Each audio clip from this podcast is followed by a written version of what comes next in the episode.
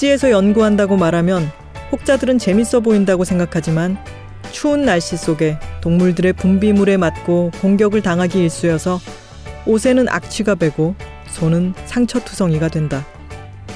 하지만 그들의 삶을 관찰하는 일은 분명 신나고 흥분되는 일이다. 이제까지 내가 관찰한 바로는 극지의 치열한 환경 속에서 적응해 살아가는 동물들이 사는 삶도 자본주의 사회의 치열한 경쟁 속에서 살아가는 사람들의 그것과 크게 다르지 않다. 귀여운 뽀로로 같은 펭귄도 채식주의자가 아닌 이상 물고기를 사냥해서 새끼들에게 먹여야 하고 도둑갈매기도 펭귄 새끼를 잡아야 자기 새끼를 키울 수 있는 곳이 바로 남극이다. 동물행동학자 이원영의 에세이 물속을 나는 새 속의 한 구절이었습니다. 안녕하세요. 김하나의 측면 돌파 김하나입니다. 예스24와 비씨카드가 만드는 책읽아웃은 매주 목요일과 금요일 김하나의 측면 돌파와 오은의 옹기종기가 격주로 방송됩니다. 목요일에는 저자와 함께하는 인터뷰 코너, 금요일에는 시작은 책이었으나 끝은 어디로 갈지 모르는 삼천포책방과 책임감을 갖고 어떤 책을 소개하는 어떤 책임이 격주로 방송됩니다. 책읽아웃에 소개된 도서와 저자 인터뷰는 웹진 채널 예스를 통해서도 보실 수 있으니까요. 책 제목을 기억하고 싶으신 분들은 채널 예스를 찾아와 주세요. 그리고 리뷰를 다실 때 해시태그 책읽아웃 잊지 말아 주세요. 다운로드와 좋아요, 구독은 아주 아주 큰 힘이 됩니다. Check it out, check it out, check it out, check it out, check it out, check it out, check it out, check. Check it out, check it out, check it out, check it out, check it out, check it out, check it out, check it out, check it out. 오늘 모신 분은 국내 유일의 펭귄 행동 생태 연구자입니다. 한국의 겨울이 찾아오면 여름을 맞은 남극으로 떠나서 펭귄을 뒷조사하시고요. 반대로 한국이 더울 때는 북극으로 가서 야생동물을 연구하신대요. 극지연구소의 선임연구원이자 책 여름엔 북극에 갑니다와 물속을 나는 새의 저자이신 이원영 박사님 모셨습니다. 안녕하세요. 어, 저자님 작가님보다 박사님으로 부를게요. 아, 예. 괜찮습니다. 왜냐면 박사님 펭귄이 나타났습니다. 뭐 이렇게 하기에 뭔가가 쫙 붙는 것 같아서 네 알겠습니다. 되게 극단적인 남자. 음, 북극을 갔다가 남극을 왔다가 뭐 극적이라고 해도 되겠네요. 그 말씀이 아주 인상적이었는데요. 어, 여름엔 북극에 갑니다 해서 남극 갔다 온 지 얼마 안 돼가지고 북극을 가야 되겠다 그랬더니 부인이 한숨을 쉬시면서 아, 남극 다녀온 지 얼마나 됐다고 라고 하셨던 부분이 있었는데요. 북극은 아니 그러니까 남극을 다녀오신 지 얼마 안 됐을 때 다시 북극을 가야겠다라고 생각하게 된 이유는 뭔가요? 어, 가장 큰 이유는 북극에서 찍은 동물 사진을 봐서 네. 그렇게 됐던 건데요. 그 덴마크 연구자 친구가 네. 자기가 봤던 사양소 사진을 네. 찍어서 그걸 저한테 이렇게 보내주면서 막 자랑을 하더라고요. 네. 그린란드에 가면 이런 동물도 있어 이러면서 자랑을 하는데 어 너무 가보고 싶은 마음이 음. 사심이 막 생겨가지고 네.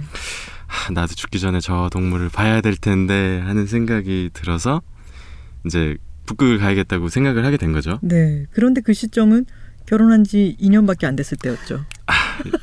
맞습니다. 남극에 가, 가서 있으신지는 남극에서 지내신 기간은 어느 정도?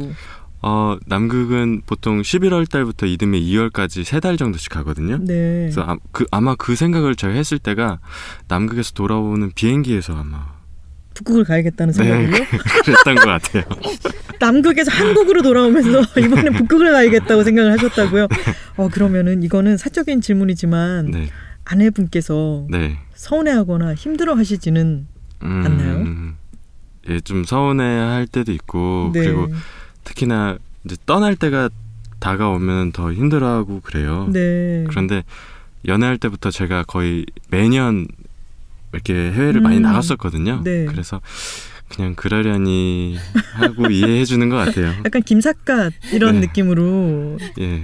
가는 시간도 엄청 걸리잖아요. 극지방들은. 네, 그쵸. 네. 보통 그, 남극이나 북극 한 20시간 이상씩 비행기 타고 가야 되니까요. 아, 그러니까요. 저기 이 물속을 나는 새에도 앞부분을 보면은 이제 푼타 아레나스 지명이 나오는데 제가 그쪽을 가봤었고 아, 여기까지 가는데 시간이 얼마나 걸리는지를 아니까 여기서도 더 가는 남극을 한- 한 1년에 이제 겨울에는 우리나라 겨울에는 남극을 가시고 네. 그리고 또 북극으로는 여름에 가시니까 이번 여름에도 가시나요? 내년 여름?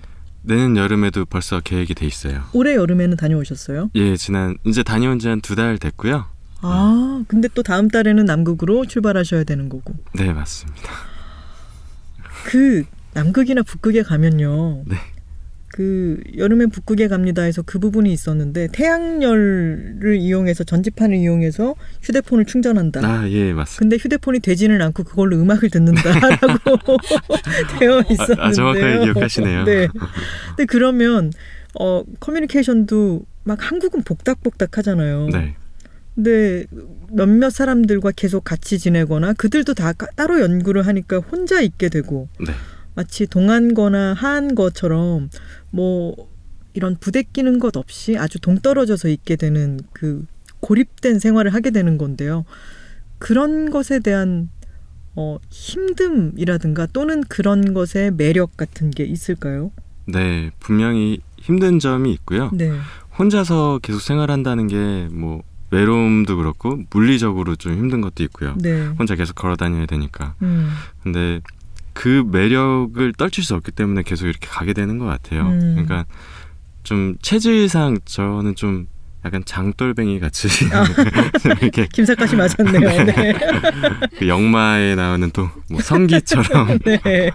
약간 좀 그런 캐릭터인 것 같아요. 음. 그게 저 체질에 좀 잘 맞더라고요. 그러면 혹시 어 한국에 계속 이제 몇 달 있으면 네. 몸이 좀 근질근질해지시나요? 네, 그렇습니다. 저도 언, 저도 모르게 어느새 자꾸 계획을 짜고 있더라고요. 음. 그럼 한국에 와 계실 동안에는 또 다양한 활동을 하시느라 바쁘시잖아요. 네, 그 그런 활동을 하는 때도 에너지가 많이 들어가는데 그게 약간 상보적일 것 같아요. 음 맞아요. 네. 여기 와서 많은 활동을 하고 얘기도 하고 사람 많이 만나고 몇 개월 동안은 펭귄만 보고 있고 뭐 이런 삶이 음, 네. 그렇죠. 균형이 잡혀 있네요 나름대로. 예, 나름 이렇게 양분화돼 있습니다. 네.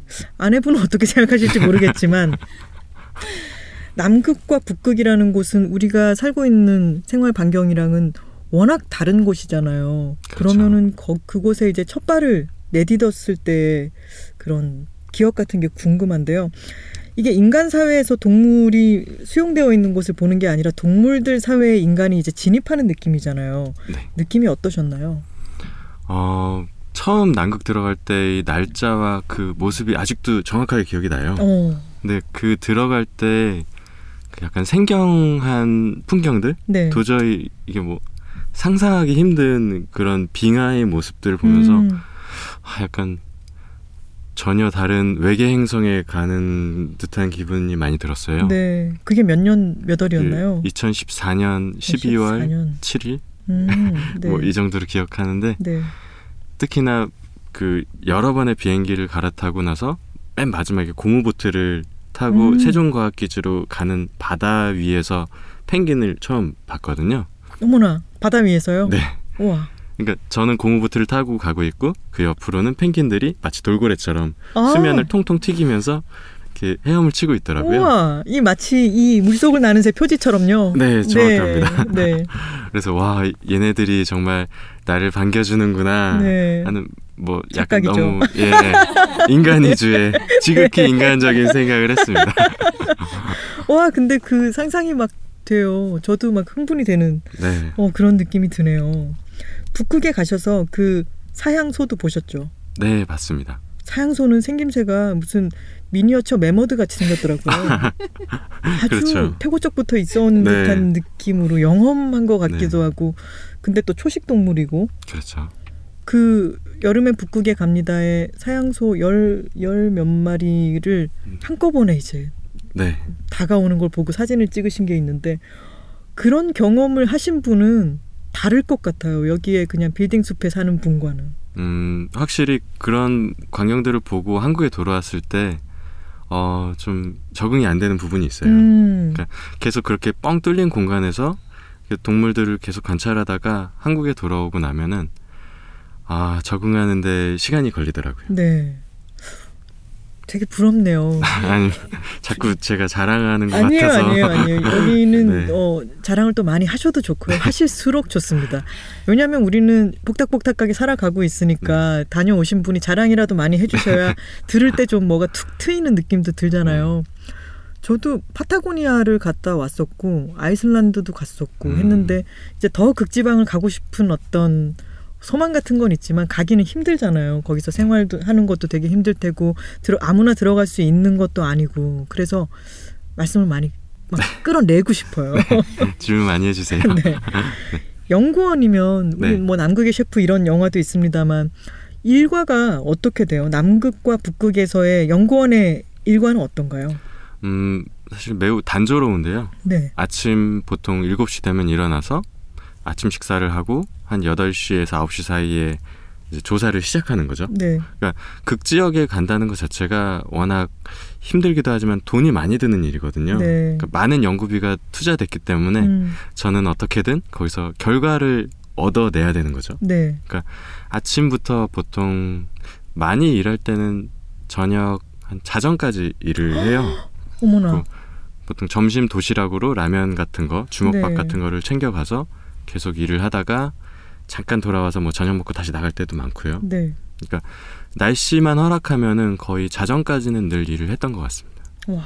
자정에도 밝은 거죠, 북극은. 그쵸 백야의 기간에만 가니까 음. 늘 밝았어요.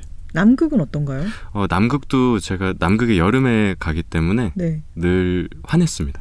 자정에도 음. 아직 오로라를 못 봤어요. 아, 그래요. 오로라가 그러면은 일단 오로라가 보이려면 어두워야 보일 테니까 그렇죠. 그런 기간에는 가신 적이 없는 거군요. 저는 이제 한국이 제일 더울 때 북극 가고 네. 한국이 제일 추울 때 남극에 가기 때문에 아좀 뭐, 뭐라 그래야 되지 극지역의 여름에만 가고 있습니다. 음, 근데 그거 사실인가요? 남극보다 한국이 더 춥다는 거? 아예 그런 제가 그 기사화 되기도 했던데. 트위터에 올렸다가 그 네. 저도 깜짝 놀랐어요. 네. 그 리트윗이 그렇게 많이 될 줄 모르고 막 기자분들한테 막 전화 오고 계속 그러더라고요. 근데 정말로 그런 네, 제가 근데 한국에 도착했을 때 네. 어, 인천공항 기온이 영하 17도였거든요. 네.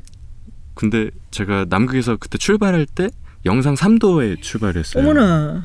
그러니까 20도의 간격이 너무 전 놀랍더라고요. 그것도 남극에서 왔는데.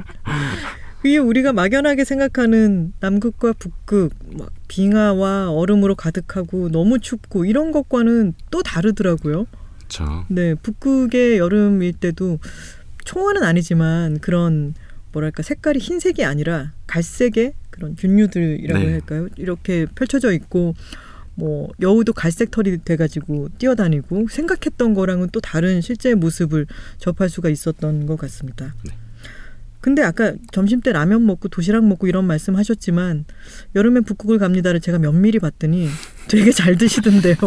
복지리가 나와가지고 깜짝 놀랐어요, 진짜. 네. 홍어도 먹고 홍어도 있고 그래서 막 네덜란드랑 다른 데서 온 연구원들이 되게 싫어하고 그 홍어 삭힌 냄새는 네. 못 견디더라고요. 아니 근데 북극에 연구하러 가면서 다른 나라 어, 연구원들도 있는데 홍어도 먹고 뭐 삼겹살도 챙겨가고 복지리를 먹고 이랬다니까 되게 신기하더라고요. 아, 예, 저도 그게 가능할 줄 몰랐는데 네. 또 미식가인 분이 계세요. 아, 저희 팀에 네. 그분이 정말 몸이 힘들기 때문에 그런 데서 잘 먹어야 된다라고 음. 강조를 하셔서 음. 처음부터 뭐 아이스박스에다가 뭐 진공 팩으로 해서 많이 챙겨왔었어요. 네. 그 남극의 셰프에도 보면은 에비 후라이가 먹고 싶어서 그렇죠. 에비 후라이를 네. 외치며 이제 일을 하고 이런 장면들이 있는데 몸이 고될 뿐만이 아니라 계속해서 생각도 해야 되는 거고 그런 곳에 있으면 먹을거리가 정말 네, 중요하겠어요. 맞습니다. 네. 일을 하면서도 계속 점심에는 뭐 나올까, 뭐 저녁에는 뭐 나올까, 계속 그런 생각을 하면서 일을 하게 돼요. 그게 제일 중요한 엔터테인먼트고 네, 그 유일한 낙이죠. 네. 그리고 어, 식량이 좀 떨어져 가는데 경비행기가 자꾸 좀 늦춰지고 이러니까 서로 신경이 날카로워지는 네. 아, 예. 것도 있고. 그땐 정말 심각했어요. 네. 그런 거를 핸들링 하는 것도 중요한 노하우겠어요. 네.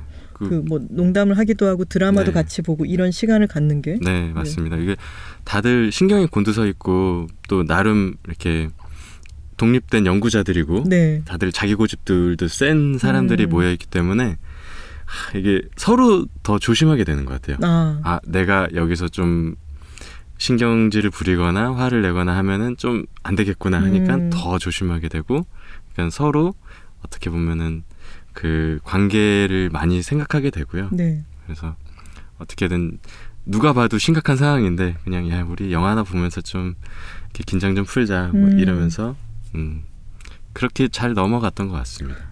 그게 논리를 비약시켜 보자면 일본이 섬나라라서 서로 간의 예의를 잘 갖춰야 된다 막 이런 얘기가 생각이 나네요. 와, 그 화라고 하는 개념이 중요하고 등등등.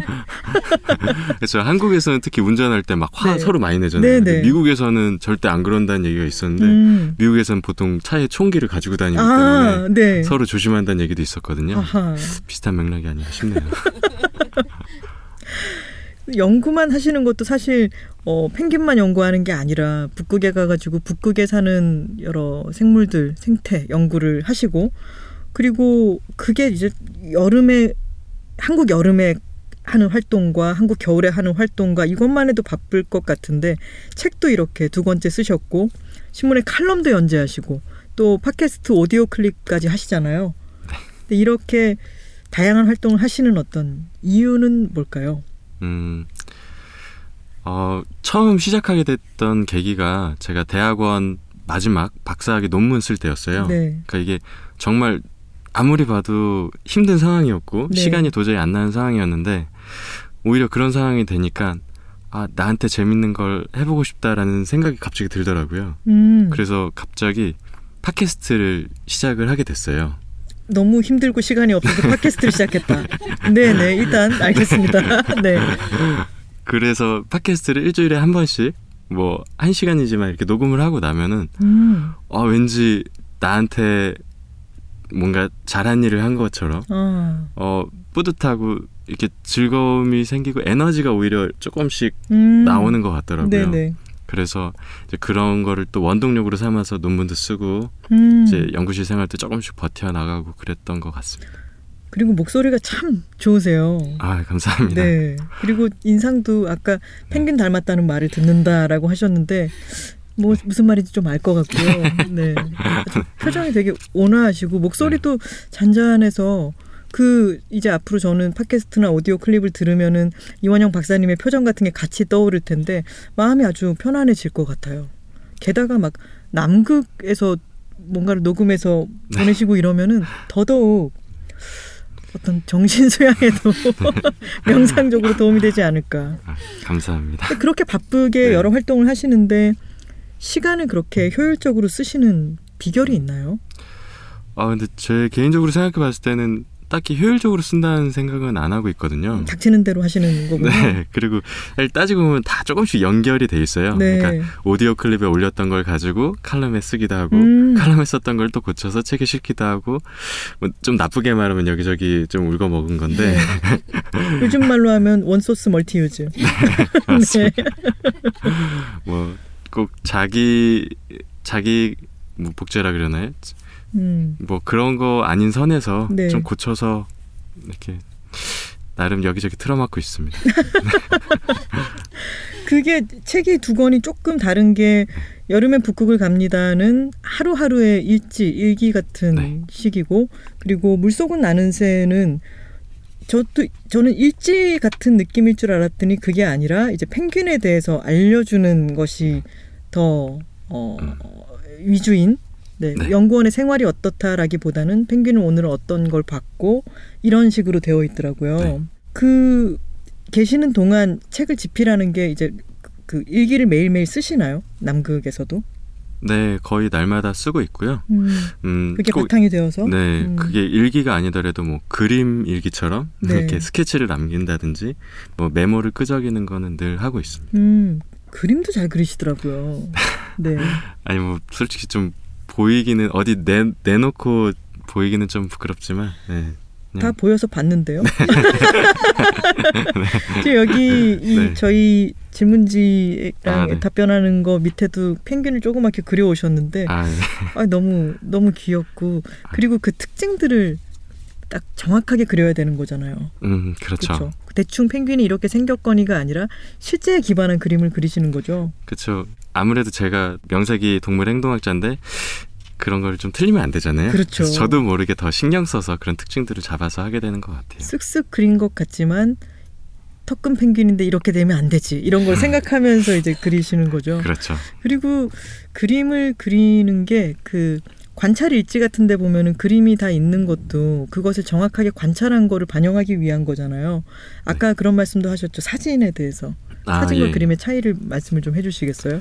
음, 동물을 관찰할 때 사실 가장 편한 방법은 사진을 찍거나 동영상으로 네. 남기는 거거든요. 네. 근데 사진을 찍다 보면은 가끔은 이게 사진이 거짓말을 할 때가 있습니다. 음, 네 맞아요. 사진이란 게 똑같은 동물을 여러 명이서 찍어도 빛 조건이라든지 음. 그 각도에 따라서 다 다르게 보일 수가 있어요. 네. 그래서 마치 펭귄의 부리 길이가 되게 짧은 것처럼 음. 보일 수도 있고 펭귄의 눈이 막 이상하게 보일 수도 있고 어느 정도 다 거짓말이 가능해요. 네. 근데 스케치를 남긴다는 거는 그 동물의 어떤 특징적인 것들을 일반화시켜서 음, 그림으로 한다는 얘기거든요. 네. 그래서 보통 사람들이 어떤 어, 조류 도감 같은 거라든지 그런 동물 도감을 만들 때는 가급적이면 사진보다는 그런 사파나 음. 그림을 더 선호하고 있습니다. 음, 여러 사람들이 봤을 때 가장 이해하기 쉬운 거는 사람이 그린 그림이고요. 그게 네. 가장 또 일반화시키기 좋은 소재인 것 같아요. 음.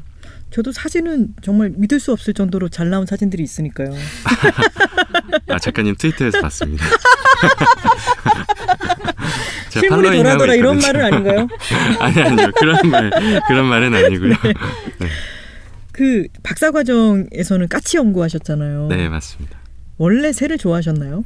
음 원래 꼭 새를 좋아했다기보다는 살아있는 동물들은 다 좋아했던 것 같아요. 음, 중학교 때 매미를 좋아하시고. 네, 뭐 잠자리도 좋아하고 음, 뭐 사슴벌레를 집에서 애벌레 때부터 키운 적도 있고요. 네. 그 아, 이런 파브르 거. 같은 분일세. 네. 네. 근데 사실 많이 괴롭혔던 거죠. 음. 많이 막 잡아와서 집에서 말이 키운다지 사실 조금 죽음을 연장시킨 정도? 네. 항상 제 집에서 나갈 때는 다 죽어서 나갔거든요. 아. 그래서 그래서 그림을 그리게 됐던 것도 있- 음. 있었어요. 그러니까 너무 미안하더라고요. 어느 네. 순간 아, 나는 좋아한다, 나는 사랑한다라는 마음으로 이렇게 하고 있는데 그 결과물은 늘 그 사랑하는 존재를 죽이고 있는 거예요. 음. 막 괴롭히고 음. 그래서 하, 이건 좀 아니지, 이건 아니다, 좀 다른 방법을 생각해 봐야겠다라는 생각을 어느 날 문득 했고요. 음. 그래서 그때부터는 그림을 그린다든지 음. 사진을 찍는다든지 뭐 관찰하는 걸로 좀 대신을 하고 있습니다. 음. 그런 딜레마가 이 펭귄을 연구할 때도 있는 있잖아요. 이 책에도 나옵니다만 등에다가 뭘 부착해야 될 때도 있고 어쩔 수 없이 계속해서 둥지에 가서 이렇게 인간의 개입이 계속 있어야 되는 때도 있고요. 그래서 가만히 그걸 바라보는 것만으로는 그들에 대해서 연구를 진행할 수가 없으니까 인간의 이제 입장에서는 삶에 간섭을 하면서 실험을 하게 되는데요. 그런 갈등을 경험을 많이 하셨나요? 늘 겪고 있어요. 음. 그 진짜 어쩔 수 없는 딜레마인데요. 네. 아, 제가 정말 좋아하는 펭귄인데 펭귄에 대해서 알려면 어쩔 수 없이 또 잡아야 되고 네. 근데 잡으려고 그러면 얘네들이 정말 정말 정말 싫어하거든요. 음. 그리고 막 심지어 막 분변을 막 배출하면서 저한테 난리를 치는데 그러니까 쉽게 말하면 똥을 싸는 거죠. 네. 근데 제가 똥 싼다 이런 표현하면은 네. 저희 부모님이 안 좋아하시더라고요. 아 그래요. 너 박사까지 돼가지고 어디 가서 자꾸 똥 싼다 뭐 이런 얘기 똥 얘기 좀 그만하라 뭐 그러시는데 근데 사실 똥을 똥 싼다 그러지 뭐 분변을 만든다 배출한다 이거 또 맛이 안 살잖아요 네네. 그래서 근데 또 펭귄이 똥을 기가 막히게 싸거든요 어우 저 진짜 깜짝 놀랐어요. 이 책에 그 또 적나라한 그 순간의 사진이 실려 있지 않습니까? 진짜 똥이 막 네. 날아다닙니다 네, 뭔가가 쫙 펼쳐지는 네. 그 사진이 앞에서도 힘을 약간 주고 있는 사- 사진이 있고 뒤에서도 적나라하게 뭔가가 쫙 나오는 게 있는데 깜짝 놀랐어요. 네 특히나 저는 펭귄을 이렇게 붙잡는 일을 많이 하다 보니까 네. 다리랑 그 항문 쪽을 많이 잡게 되는데요. 네네. 그러면 이 항문에서 나온 그 분변이 저를 향해서 이렇게 날아오는 게 가끔 어, 보여요. 네. 이렇게 쫙 하면서 이 액체와 고체가 섞인 그 얼굴을 향해 날아요. 예, 그 액, 끈적끈적한 물체가 날아오는 게 진짜 간혹 못 피할 때도 있습니다. 아이고, 아이고. 그래서 그런 일을 하고 나면은 네. 온몸이 다그 음. 진짜 똥투성이가 되는 거죠. 아이고. 근데 그 얘기 생각나네요. 어떤 어 무슨 종류 펭귄이었지? 발이 분홍색인 어느 펭귄이 크레바스 같은데 아, 턱금 네, 펭귄이. 턱금 펭귄이 네. 어 이렇게 박혀 있는데 그때 가서 발을 잡고 꺼내 주셨죠. 네, 맞습니다. 그랬는데 걔가 어떻게 했죠? 어, 저를 멀뚱멀뚱히 쳐다봤어요. 네. 그러니까 저도 처음에는 얘가 죽었나 싶어서 음. 이렇게 잡아서 들어 올려 봤는데 어 살아 있더라고요. 네. 그러니까 빠진 지 얼마 안 된 애 같았어요. 음, 위기에 있었던 거죠. 그렇죠. 음. 그리고 얘도 스스로 죽었다고 생각하고 있었던 것 같아요. 근데 아. 갑자기 딱 꺼내 주니까 얘도 신이 약간 나타난 거죠. 네. 데우스 엑스 마키나. 네. 약간 어안이 어안이 벙벙한 표정이었고요. 네. 그렇게 구해주고 나니까 저도 또 약간 아 내가 제비의 다리를 고쳐준 흥부가 된 것처럼 어, 너무 뿌듯하더라고요. 네. 그리고 보통은 이렇게 잡아 올리면 얘가 뭐 똥을 싸고 해야 되는데 그런 게 아니라 네. 그냥 얌전히 진짜 음. 가만히 자기의 몸을 맡기면서 이렇게 어. 있는 모습을 보고 어 너무 좀 감격스러웠어요. 네. 그 장면은 진짜 무슨 디즈니 영화나 네. 애니메이션 같아요. 구해줬더니 가만히 옆에서 이제 보고 있는. 아, 그렇죠. 그걸 누가 옆에서 찍어줬으면 참 좋았을 텐데 아. 막 어디다가 얘기하니까 안 믿는 분들도 많았어요. 아이 뭐 쟤네 또 에피소드 만들려고 거짓말 하는 거 아니냐, 뭐 이런 분도 있었는데 아, 진짜입니다. 와, 네.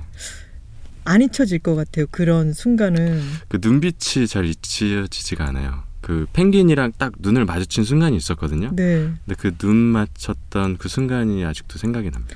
제가 그게 공감이 되는 게 제가 같이 친구랑 살다가 혼자 이사를 나오는 날이었는데 같이 키우던 닥스훈트가 있었어요. 음. 얘는 아직 어리기도 하고 얼굴을 가까이 가져가면 얼굴을 막 핥고 얼굴로 얼굴로 주둥이를 꽂을 것처럼 막 뛰어오르기 때문에 그렇게 바라보고 있을 수가 없는 애였는데 이제 이삿짐을 다 싸고 걔 이름은 다쿠니입니다. 음. 다쿠나 이제 간다, 어, 누나 간다라고 하면서 쳐다봤더니 정말 눈을 가만히 보고 음. 있는 거예요. 마치 이사 나가는 거를 아는 것처럼 가서 잘 살아라 하는 것처럼. 음. 근데 그 눈빛이 저도 잊혀지지가 않거든요. 그 동물들은 눈으로 많은 것들을 말하는 것 같아요. 음. 아무래도 사람은 얼굴에 근육들이 많잖아요. 그래서 네. 갖가지 온갖 표정들이 나오는데 음. 동물들은 사실 그렇게 그런 게 가능한 동물이 그렇게 많지는 않거든요. 네. 특히나 뭐 개나 고양이나 새들은 그런 게 불가능하니까 음. 다른 방식으로 의사소통을 할 때가 많아요. 자기의 음. 감정을 표현한다든지. 네. 근데 개나 고양이는 확실히 눈빛으로 많은 걸 말하는 것 같아요. 음. 펭귄도 좀 그런 측면이 있는 것 같고요. 음. 그리고 알아본다면서요. 아, 네. 그 실험을 또 하셨죠. 아, 네. 까치에 대한 실험도 하셨었고 그런 말씀을 하셨는데 어 까치한테 어 뒤통수를 맞으신 적이 있죠. 아, 많이 맞았습니다. 서울대에 있는 2만 8천 명 중에 저놈이 이원영이다를 알아본 까치로부터 습격을 당하신 적이 있는데 예, 약 스무 쌍의 까치한테 공격을 당했고요. 아 진짜요? 예, 제가 워낙 그 많이 괴롭혔어요. 네. 사실 뭐막 둥지에 뭐를 이렇게 올려놓기도 네, 하고 올라가서 막 새끼 잡아다가 피 뽑아서 다시 넣어놓고 음. 그 어미들도 또 다시 잡아다가 날개에다가 뭐 달아놓고 막 그랬는데 네. 그게 너무 싫었나 봐요. 음. 그래고 나중에는 제가 그 근처를 지나가기만 해도 막 따라오고 네. 저는 분명히 그 둥지에 올라가려는 게 아니라 그냥 식당에 가려고 네. 하는 건데도 저를 어느샌가 쫓아와서 막 뒤통수를 치고 간다든지 그래서 어 이거 너무 신기하다 네. 얘네 저를 아, 얘네가 사람을 알아보는 것 같다라고 음. 교수님한테 말씀드렸더니 네. 야 이거 네이처다 이거 네이처에 수록될 어떤 감이다. 네, 이거 네. 바로 실험해서 음. 논문으로 내자라고 해서 네. 이제 실험을 하게 됐죠 음. 그 예전에 팟캐스트에 같이 나왔던 강창구 네. 박사가 저랑 같이 옷을 입고 이렇게 둥지 같이 둥지 밑으로 같이 비슷한 간 옷을 거예요. 입고. 네, 그렇죠. 네. 비슷한 옷을 입고 같이 갔을 때 이 까치들이 막 깍깍거리죠. 네. 근데 그러다가 이제 둘이서 양쪽으로 서로 다른 방향으로 걸어간 거예요. 네. 천천히. 그랬을 때 누굴 쫓아오는지를 확인을 해본 거죠. 네. 그랬더니 늘 저를 쫓아왔어요. 얼굴을 딱 알아보고. 얼굴이었던 것 같습니다. 네. 뭐 걸음걸이나 뭐 냄새, 뭐 실루엣 이런 거일 수도 있었겠지만 음, 아무래도 사람은 얼굴에 많은 정보가 포함되어 있으니까 네. 그런 거 아니었을까 싶고요. 음, 옷을 그래서 제가 막 갈 때마다 뭐 다른 옷으로 바꿔 입고 가본 적도 있어요. 네. 근데도 여전히 뭐 한 100m 밖에서 이미 알아보고 음, 경계 태세에 들어가죠. 정말 놀라운 결과였을 것 같아요. 아, 그쵸. 네. 왜냐면 거기 학생들이 한두 명 지나다니는 것도 아니고 음. 진짜 하루에만 해도 수백 명, 수천 명이 그 옆을 지나갈 텐데 네. 그 중에서 딱 한 사람만 알아본다는 게 굉장히 어려운 일이거든요. 음, 그 성과는 있었나요? 그 네, 연구 결과는? 그 교수님이 좀 설레발을 치시, 치셔서 네이처나 사이언스는 아니었지만 네. 예, 그래도 이, 저희 쪽 분야에서는 유명한 네. 동물인지라는 저널에 그 결과가 실렸고요. 음, 뭐 덕분에 저도 좀 수월하게 졸업을 했던 것 같습니다. 네. 왜냐면 제가 음, 주로 했던 일은 사실 펭귄 아 펭귄이래 자꾸 까치? 네 까치 둥지에다가 카메라를 달아서 네. 먹이를 어떻게 나눠주는지 양육 행동을 보는 거였어요. 네. 근데 정작 그 주요 실험들은 다 결과가 제대로 안 나와가지고 음, 아직도 이제 세상의 빛을 보지 못해 네. 못하고 있는데 다행히 그 논문이 좋은데 나오고 그거 되게 얻어 걸린 거죠. 네, 까치는 화가 나긴 했지만 결국은 은혜 갚은 까치 같은 거 아닌가요? 어 결과적으로 그렇게 된 것 같아요. 은혜를 준 적은 없지만 원영아 내가 박사 논 문 거리 하나 줄게 네. 이런 제발 좀 졸업해 뭐 이런 거 아니었을까요? 너 이제 학교 오지 마. 뭐. 그런 어 곤충류에 대한 관심부터 시작해가지고 조류에 대한 관심이 생기고 까치를 연구하셨고 그 다음에는 펭귄으로 넘어왔는데 펭귄이 새라는 거를 알고는 있죠. 근데 자꾸만 네. 포유류로 착각을 하게 되는 것 같아요. 사람, 일반 사람들은 그래서 이 날개도 분명히 날개인데 자꾸 지느러미라고 말하게 되고 네. 그리고 알을 낳는 거를 알고 있음에도 자꾸만 얘가 조류라고 하는 걸 자꾸 까먹게 되는 거죠. 그래서 제목이 이제 물속을 나는 새라고 하는 제목도 참 좋은데 까치와 펭귄 등등 여러 동물을 연구를 하셨잖아요. 네. 그 중에 최애 동물은 뭔가요? 아 최애 동물이 계속 바뀌는데요. 네. 사실 까치 할 때는 까치가 제일 좋았어요. 음, 하지만 지금은 이런 철새 같은 남자. 극지방을 돌아다니더니, 네. 네. 네, 수시로 바뀌고 있지만 어쨌든 지금은 젠투 펭귄. 젠투 펭귄. 네. 젠투 펭귄은 다른 펭귄에 비해서 어, 박사님의 마음에 들었던 그런 부분은 뭐, 뭐예요? 아 일단 어, 너무 예쁘게 생겼어요. 음. 부리가 주황색에다가 네. 머리에 하얀색 리본도 있고요. 음, 그리고 크기가 어느 정도인가요? 어, 크기는 한 70cm에서 80cm 정도로 음. 그렇게 크진 않은데 네. 물 속에서 가장 빠르게 수영하는 펭귄이라고 알려져 있거든요. 음, 네. 그리고 행동하는 게 굉장히 좀 독특해요. 그러니까 음, 그 턱근 펭귄 같은 경우는 좀 정형화된 행동들을 많이 하거든요. 네. 그러니까 약간 뻔한 행동들을 많이 해가지고 음, 저희들이 쟤는 로봇 아니냐 뭐 이렇게 얘기할 정도로 모터로 작동되는 것처럼. 네. 예측 가능한 행동들을 보이는데 젠트 펭귄은 굉장히 좀 뭐라 해야 되지 플렉서블하다고 해야 음, 되나요? 좀 되게 굉장히 유연하게 행동들을 많이 하더라고요. 네. 그러니까 개체 간의 차이도 크고요. 네. 음, 또 어떤 녀석들은 또 호기심도 많아가지고 음. 사람 가까이 와서 막 사람을 구경하다 가기도 하고 어, 그런 모습들을 보면서 굉장히 좋아졌다가 근데 또 좋아졌다가 싫어졌다가 가끔 왔다 갔다 하는데 가끔 펭귄들한테 싫어졌다가 막. 예, 두들겨 맞기도 하고 그러거든요 네. 제가 한 번 또 펭귄한테 심하게 물려가지고 네. 어, 아이고, 예, 막그 똥도 맞고 심하게 물리고, 네. 그때는 좀 싫어졌다가 네. 네, 지금은 다시 좋아하고 있습니다. 근데 물릴 짓은 뭘 하신 거예요? 아, 정말 많이 괴롭혔죠. 이렇게 네. 잡아가지고 뭐 털도 뽑고 피도 어, 뽑고 음, 또 새끼들 데려다 무게도 재고 그 어미한테는 뭐 GPS나 비디오 카메라 같은 걸 등에 붙였다가 네. 며칠 뒤에 다시 회수하기도 하고 음, 그래서 저는 뭐 펭귄이 입거나 하진 않아요. 네. 뭐. 제가 펭귄이었어도 어, 그랬을 법하다 뭐, 이해합니다.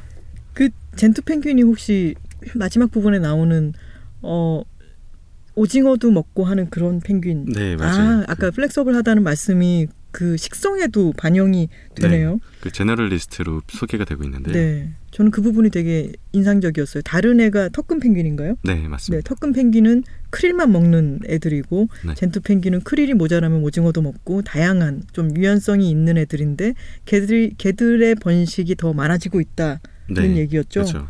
아주 인상적이었어요. 그리고 또 젠투 펭귄들은 번식 시기도 해마다 조금씩 달라져요. 음. 그래서 되게 턱- 들쑥날쑥이네요, 얘들은. 예. 네. 턱금 펭귄 같은 경우는 보통 한 12월 25일 크리스마스 전후에서 하- 늘 부화를 많이 하는데 와, 그래요? 펭귄은 네. 와, 그래서 네. 저는 제가 기억하는 크리스마스는 턱금 펭귄이 부화하는 시기로 음. 되어 있습니다. 음.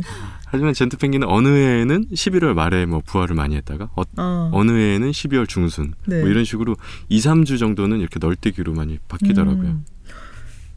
제가 이제 펭귄 박사님이라고 부르는 사람들도 많죠. 네. 펭귄 박사님이시기도 하고 그리고 이 펭귄에 관한 두 번째 책도 나왔지만 저는 이 책을 읽으면서 오히려 놀라웠던 것은 펭귄 박사님이면 펭귄에 대해서 모든 거를 착착 얘기해주는 그런 내용이 아닐까라고 했는데 더 놀라운 건 펭귄에 대해서 우리가 모르는 게 너무 많다라고 하는 부분이었어요. 음, 얘들이 지금 왜 옛날식의 연구가 아니라 첨단 연구를 하고 있다면 왠지 어디로 옮겨가 가지고 뭐 어떤 행동을 하고 정도는 척척 알 수 있을 줄 알았는데 그렇지가 않더라고요. 네. 아무리 첨단 기술이 뭐 발전했다고 해도 동물에 대해서 우리가 아는 건 정말 극히 일부분. 네. 빙산의 일각, 네. 흔히 표현하는 음. 그 정도에 불과하고요. 음. 어, 앞으로도 더 그럴 거라고 생각해요. 네. 아무리 사람들이 열심히 해도 다른 종을 정확하게 네. 아주 폭넓게 이해한다는 건 사실상 불가능하다고 생각하거든요. 음. 그래서 우리가 알 수 있는 건 결국 그 동물의 일부분. 뭐 예를 들면 펭귄이 의사소통을 한다라고 했을 때 네. 뭐 이런 소리를 내면은 아 이게 무슨 뜻이다 정도는 알고 수 있지만 음. 정말 얘네들이 뭐 화가 났을 때 내는 소리, 뭐 네. 기분이 좋을 때 내는 소리, 내지는 뭐 친구를 만났을 때 어, 내는 소리, 뭐 이런 것까지 자세하게 알지 못하거든요. 음. 뭔가 흉내 내실 수 있는 펭귄 소리가 있나요? 사실 이거 어디 가면 자꾸 네. 많이 써먹어가지고 아니 괜찮아요, 괜찮아요. 듣고 싶습니다. 그 젠투 펭귄 같은 경우는 네. 좀 왱, 왱, 왱, 뭐 이런 소리를 많이 내고요. 또 먼 바다로 나가면은 네. 왁, 음, 왁 이런 아 소리를 그게. 개 짖는 소리 같은 걸 낸다는 게 그거군요. 네네. 펭귄이 혼자 있다가 왁 이러면은 다른 네. 친구들이 몰려온다는. 네 맞습니다. 아, 신기하다. 그, 그 젠투 펭귄이 또 트럼페팅이라고 네 불리는. 목을 길게 빼고 네. 정말 트럼펫 불듯이 네. 막왱 이거 아 제가 아 이게 진짜 아, 펭귄 좀 같아요. 무리했네요. 제 성대가 막 울릴 정도로 네. 열심히 그 소리를 내더라고요. 그 바닷속 생활이라든가 얘들이 어디까지 이동하고 목적지가 어디고 이런 것은 미지에 쌓인 부분이 많았지만 또 새롭게 알게 된 재밌는 사실들이 참 이 책에 많았는데 그 중에 하나가 커뮤니케이션 하는 방법이었어요. 음, 네. 서로 번식 기간이 되면은 엄청나게 많은 펭귄이 모여 있는데 서로 불러서 알아듣는다는 게 마치 네. 어렸을 때 누구야 밥 먹어라 하면은 놀이터에서 있다가 자기 엄마 소리는 들리는 것처럼 너무 귀엽더라고요. 그렇죠. 네. 예, 학계에서는 그런 거를 칵테일 파티 효과라고도 부르는데요. 음, 이제 칵테일 파티장, 그 진짜 이런 파티장에 보면 시끄럽잖아요. 네. 뭐 클럽이나 이런 데 가서 시끄러운데 옆 사람이랑 또 대화는 가능하잖아요. 네네. 아무리 시끄러워도. 음, 그러니까 아무리 시끄러워도 자기가 듣고 싶은 소리는 들린다는 게 바로 칵테일 효과거든요. 네. 그런 것처럼 펭귄들도 그 주변에 아무리 많은 펭귄들이 시끄럽게 소리를 내도 자기의 짝이 내는 소리는 또 기가 막히게 알아듣고 음, 자기의 짝이 어디서 오는구나 내지는 짝아 빨리 와라 이렇게 부를 수 있는 것 같습니다. 음. 그리고 엄마 아빠가 먹이를 찾으러 가고 나면 아기들은 서로 다 모여가지고 보육원 같은 것을 형성하는데 네, 엄마가 와가지고 부르면 또 쪼로록 개만 나온다는 네. 것도. 너무, 너무 귀여운 것 같아요. 연구를 하시면서 아 귀여워서 미치겠네 막 이런 생각 하실 것 같아요. 아 맞아요. 이게 그 심리적인 거리를 유지하는 네. 게 너무 힘들더라고요. 음, 그러니까 나름 저는 과학자고 네. 연구를 해야 되는데 너무 귀여워서 미치겠는 거예요. 너무 생각 못한 딜레마, 어려움. 막 셀카 찍고 싶고. 근데 사실 그러면 안 되는 거잖아요. 네. 그래서 그러진 않았는데 혹시 정말 이름을 붙여준 애는 없어요? 아 있습니다. 어, 이름이 뭐, 뭐예요? 남극이 뭐 세종이 이렇게 네. 이름 붙여준 애는 있거든요. 네. 아, 좀 재밌는 이름을 많이 생각하려고 했는데 네. 아 이게 상상력의 한계 때문에 남극이랑 세종이가 낳은 그 새끼 두 마리를 겨울이와 여름이 이렇게 음. 지어줬었어요. 아, 이쁘다. 네. 그래서 걔네들을 이제 태어났을 때부터 걔네들이 둥지를 벗어나서 이제 독립할 때까지를 쭉 관찰을 했었죠. 어. 그, 그러면은 얘들을 관찰해야겠다 싶어가지고 이름을 붙인 거예요? 아니면은 얘들이 계속 눈에 들어와서 쟤들한테 이름을 붙이고 난 뒤에 관찰을 하기 시작한 건가요? 음, 약간 전자였던 것 같은데요. 음. 왜냐하면 음. 펭귄들을 개체 수준에서 알아보는 게 사실 쉽진 않거든요. 네. 그래서 제일 알아보기 쉬운 녀석들을 사실 골랐어요. 아, 특징이 있었군요. 네, 세종이 같은 경우는 부리가 유난히 길고 두꺼워가지고 음. 다른 애들하고 확 차이가 나더라고요. 네. 그리고 남극이 같은 경우는 부리 위에 그 리본 같이 하얀 점이 있는데 네. 그 점이 너무 많은 거예요. 얘는 음. 그 약간 저는 처음에 점박이라고 불렀거든요. 네. 그런 것처럼 뭔가 특징적인 게 있어서 굳이 제가 막 팔에다가 뭐 금속고리 같은 거 음. 채우지 않아도 겉으로 보고 알 수 있었기 때문에 아 얘네들로 해보자라고 음. 해서 걔네들을 선택하게 됐죠. 그 금속고리 하니까 갑자기 책에서 읽었던 그 부분이 생각이 나는데 위즈덤이라고 불리는 알바트로스를 아, 네.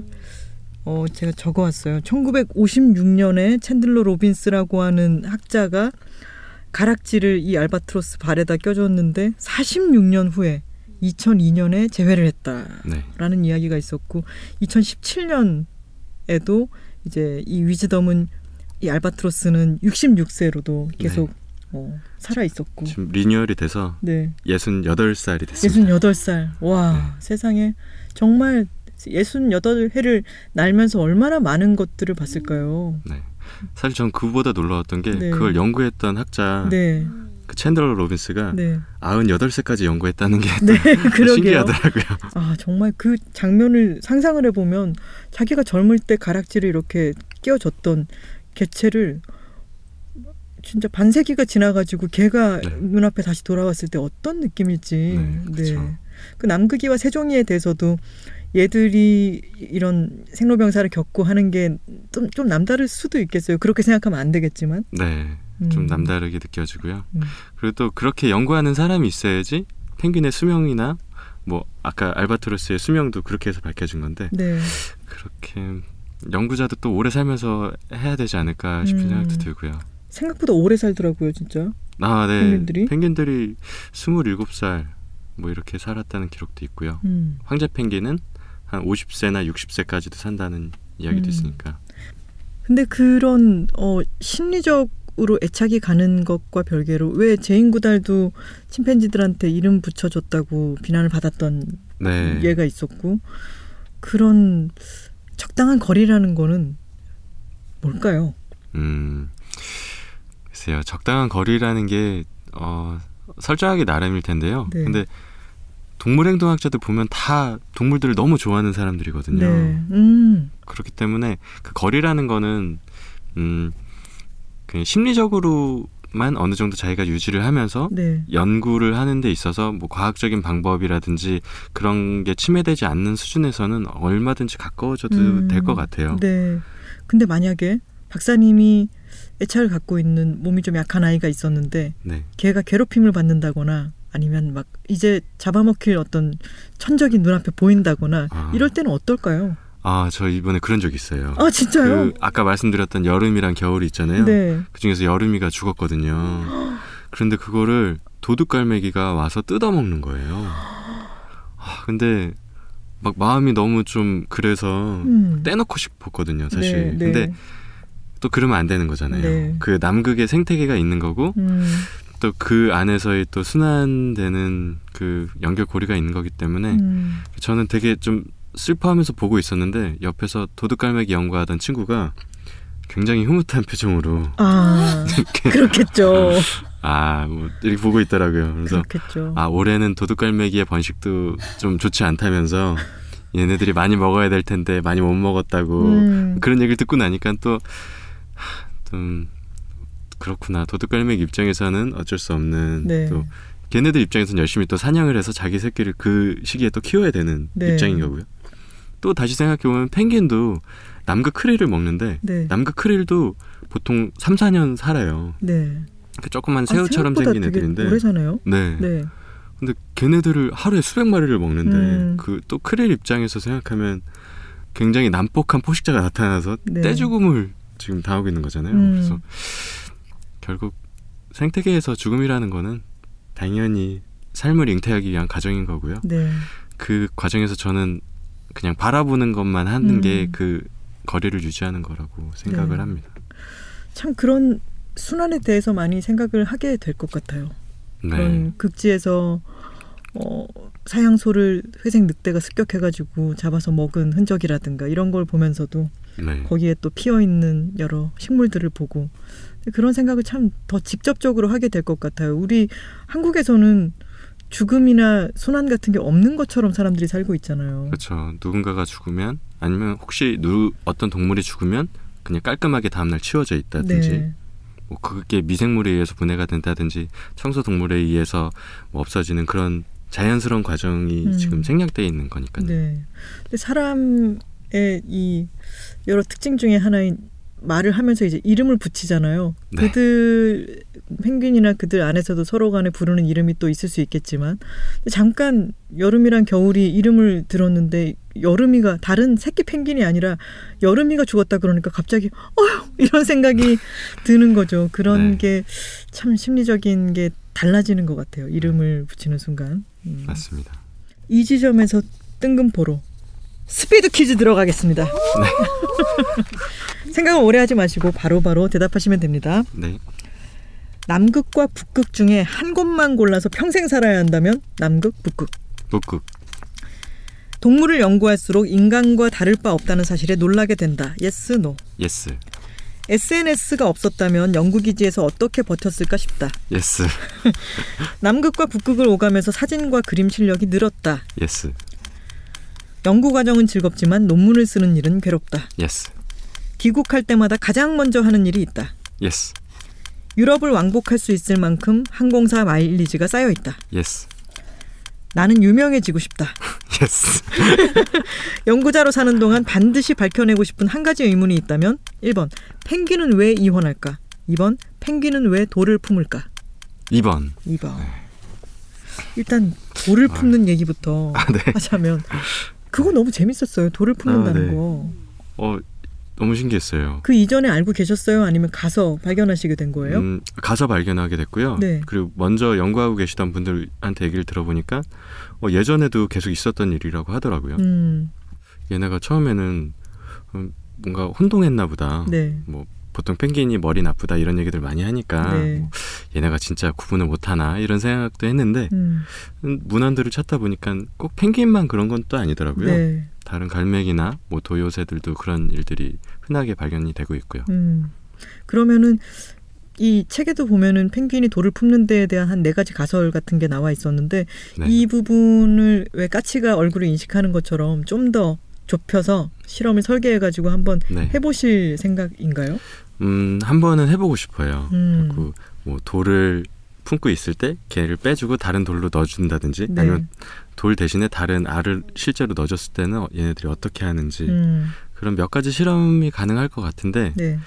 아, 지금 하고 있는 실험도 많아가지고 음. 좀 못하고 있는데 궁금하긴 하더라고요. 지금 하고 있는 실험 중에 뭐한 네. 가지만 얘기를 좀 해주실 수 있을까요? 어, 지금 이온에 관련된 거좀아 이원에 대해서 생각하고 계시는군요. 이미 하고 있고요. 그리고 음, 또 GPS나 뭐 가속도계 같은 걸 달아서 네. 얘네들이 물 속에서 얼마나 멀리 헤엄치고 음, 먹이를 얼마나 자주 먹는지 네. 뭐 그런 거 분석하는 거 하고 있습니다. 네, 여기서 이온이란 어, 번식 기간에는 보통 일부 일처제를 유지하는데 네. 다음 해 번식 기간에 올 때는 이온하고 다른 파트너랑 오는 것을 이온이라고 일컫는 거죠. 예, 맞습니다. 음, 뭐 예를 들면 오 자, 작년에는 A라는 둥지에서 이렇게 짝을 이뤄서 있었는데 네. 그 다음에 가 보니까 이 옆 둥지에 있는 다른 개체랑 이렇게 짝이 되어 음, 있더라고요. 네. 심지어 그 전에 만났던 짝은 옆에 그대로 있는데 어머나, 그래서 어, 얘네들 정말 평화롭구나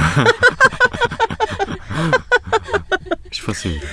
그게 또 그 펭귄이 양육을 하고 또 이 뭐 모성애 부성애에 대한 이야기도 워낙 많잖아요. 네. 그러니까 그 번식 기간에는 최선을 다해서 하지만 그 파트너십이 내년에는 깨끗하게 아무렇지도 네. 않게 그렇게 없어질 수도 있는 거군요. 네 그런 거죠. 그러면 혹시 다른 파트너를 만났다가 그 파트너와 다시 재결합하기도 하나요? 아직 그렇게 재결합 아직 그렇게 재결합한 경우는 못 봤어요. 아, 왜냐면 보통 그렇게 이혼을 할 케이스. 때는 네.